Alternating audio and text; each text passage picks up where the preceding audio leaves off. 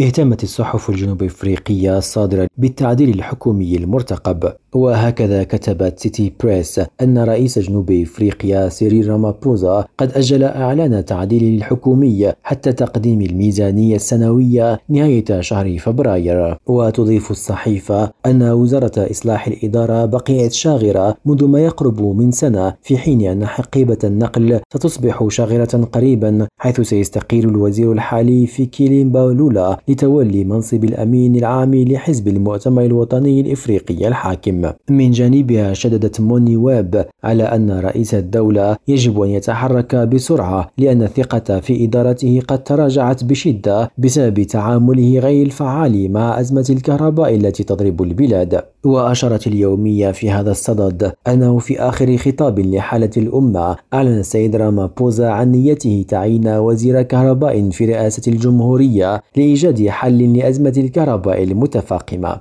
إلياس خلفي ريم راديو جوهانسبرغ